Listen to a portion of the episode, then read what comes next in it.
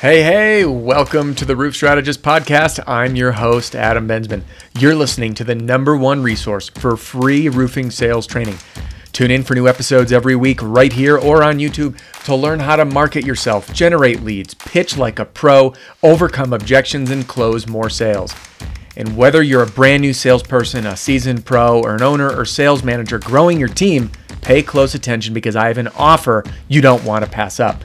I'd like to give you my Pitch Like a Pro roofing sales training video library completely free. You'll get instant access to over 120 sales training videos organized by category that can take you from zero to hero in a heartbeat.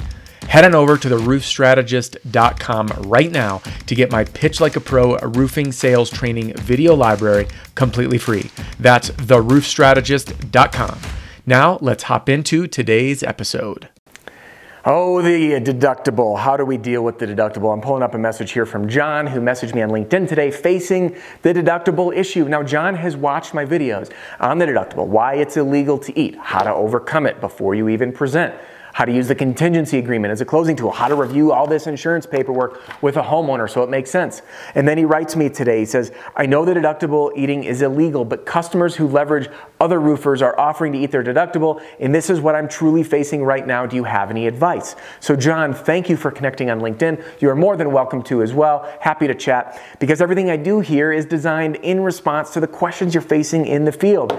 And if you're new here, my name's Adam Bensman, the roof strategist, and everything everything I do in these videos and my podcasts and my products and services are designed to help you develop personal sales strategies to smash your income goals. And if you're selling storm damage roofs, you're gonna face this because the deductible is the biggest objection. And yes, it is illegal to eat. However, in this video, I'm going to be sharing with you the legal and ethical way to help homeowners out with their deductible while putting you on the oh, pedestal that they need you to help. So let's jump right in. I've got with me farmer, or excuse me, nationwide claim, farmer's claim, and a state farm claim. Now, what I highly recommend is to keep a few sample claims with you. You can do what I've done, where you just black out the private homeowner information. So you can use these as a sample when explaining how the process works to homeowners. So, first things first, this nationwide claim has some language on here that I'm going to explain before I show you. And what it says is you will go to jail for trying to eat a deductible because the only way to eat a deductible is to do fraudulent behavior, which is telling the insurance company it costs this much money to do the roof, but then you actually do it for this much and then turn around and tell the homeowner, hey, I told them we did it for more. So you got all the money from them, but you only have to pay me less. This is fraud. And it is outlined specifically in this nationwide claim right at the bottom on the uh, paperwork here this under the Dear Valued Customer letter. And I'll read just the first few sentences. This is good to start with your homeowners before you talk about how you can help. It is unlawful to knowingly provide false, incomplete, or misleading facts or information to an insurance company for the purpose of defrauding or attempting to defraud the company. Penalties may include imprisonment, fines, denial of insurance, and civil damages, and then it goes on. So, what's the takeaway?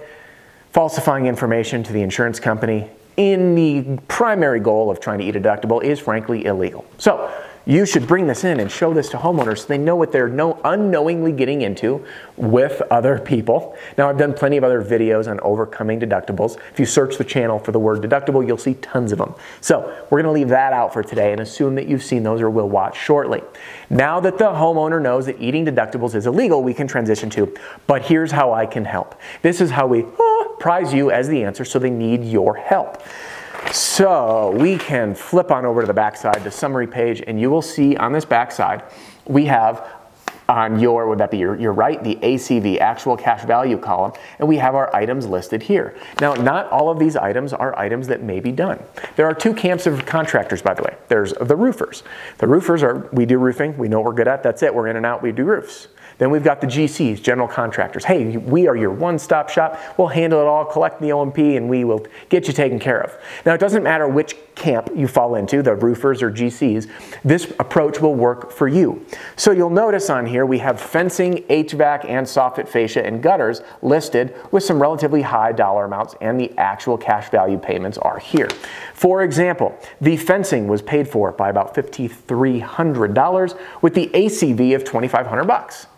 So, if the homeowner elects to not do that fence, they can legally and ethically apply the actual cash value, the first payment, the check that they receive, $2,500 of that is allocated towards the fence that they can put towards whatever they want. And if that's to contribute towards their out of pocket expense for the roof, that is A OK. So long as when you invoice the insurance company, your numbers and what you collect from those the homeowner align to reflect the scope of loss that's been agreed upon between you and the insurance carrier.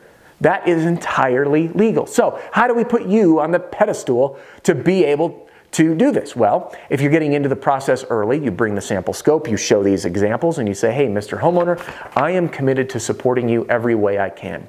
I know the insurance process. I know Xactimate. I will go through this property with that adjuster when he is here or she, when he or she is gone, with a fine tooth comb to get the fence, the fence post caps, down to a gutter, a grill cover, which I've seen paid for, any of these items that may have been damaged, you, my friend, Mr. or Mrs. Homeowner, are insured. You've been paying your premiums to protect your house. It is a black and white issue. If something was damaged, it is paid for. I will help find every little thing. And you've told me, Mr. Homeowner, the roof's your most important piece to do so we can allocate these to, towards that. So working with me, you have me on your side as an insurance restoration professional to help through this process. We will go above board, we'll do the roof for what the roofing section is, including any supplements, but I'm more than happy to apply the actual cash value payments of anything that you elect either to not do or do yourself towards the roof. This is entirely legal, and then they need you to do it.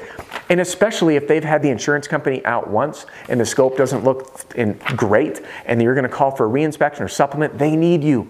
So no matter where you come in in the process, they need you there. And I touch on this in this video on how to use the contingency agreement as a sales tool. You'll learn more about that if you click that card. So, um, couple of things, considerations to share with your homeowner because it's important for them to know the implications. Let's dive in. Let's say the fence, they decide, oh, we're going to use that 2,500 bucks of the 5,300 towards our deductible or our out-of-pocket expense, and the homeowner option one says we're not even going to touch the fence. Okay, so in the future, if that fence is damaged, it will not get paid for again. Okay, slight little caveat that you should know about. If the fencing was only paid for on, let's see, okay, so this was the actual fencing itself was, was damaged. Oftentimes they'll cover for paint and stain. If the fence has a tree fall on it, for example, and the fence structure is damaged, the insurance is going to pay to replace the fence. But if the paint was paid for and you don't repaint and it gets damaged again, they're not going to pay to repaint a fence that they paid to paint and you didn't paint. Here's what that means in simple terms. I was out on a roof. The roof was totaled. We filed a claim. Insurance comes out. They said, yes, the roof is damaged. Unfortunately, we're not paying for it. Here's photos of a loss two years ago, same box vents, same shingles. It was never replaced. We already paid. You can't collect on it twice, okay? So, if the actual fence material was paid for and then they never fixed it, it won't get covered in a future loss. However, if it was just the paint, for example, and the fence gets destroyed and they see that it was never repainted, they're going to pay for everything minus the repainting. Do you follow? It's quite simple when we break it down to you can't get paid twice for the same thing. So it's important that you communicate this to your homeowner so you stay above board because if you're watching anything here in my videos or on the podcast, you are clearly someone who is values an educational sale, doing the right thing, doing the legal thing, and taking care of people so you can install a high quality roof that you and your company stand behind. And this, my friends, is the absolute best way to do it. So now you know the legal and ethical ways to help a homeowner with their deductible are simply by using the actual cash values payments, wrong side, the actual cash value payments of items they elect not to do and that they need your help to make sure all that is identified to reduce or offset their expenses, which will help you in turn get that contingency agreement signed.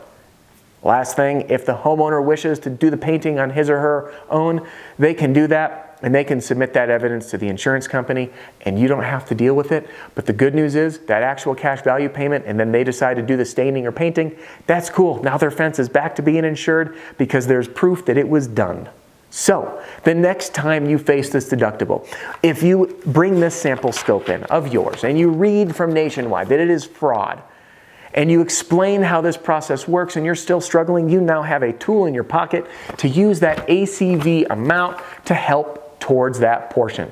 I hope this helps you overcome that next objection so you can close that deal. And if you want even more, click this video to learn how to use that contingency agreement as a closing tool, which is your natural next step. And then if you want even more videos on how to sell and close and overcome objections and generate leads, click here for my free Pitch Like a Pro roofing sales training video library. And here for my how to use the contingency agreement as a closing tool. We'll see you in the next one. Hey, thanks again for joining me on this episode of the Roof Strategist podcast. If you are out on a roof or driving around in your truck, you'll find everything you need right there in the show notes, including links to all my products and services, or to download your free copy of my Pitch Like a Pro roofing sales training video library. And remember, all of my content is built around one simple principle you ask, I answer. So, what would you like me to cover in an upcoming episode? Email me personally adam at roofstrategist.com. That's adam at roofstrategist.com. Don't forget to subscribe and write a review for the podcast, and I'll see you next time.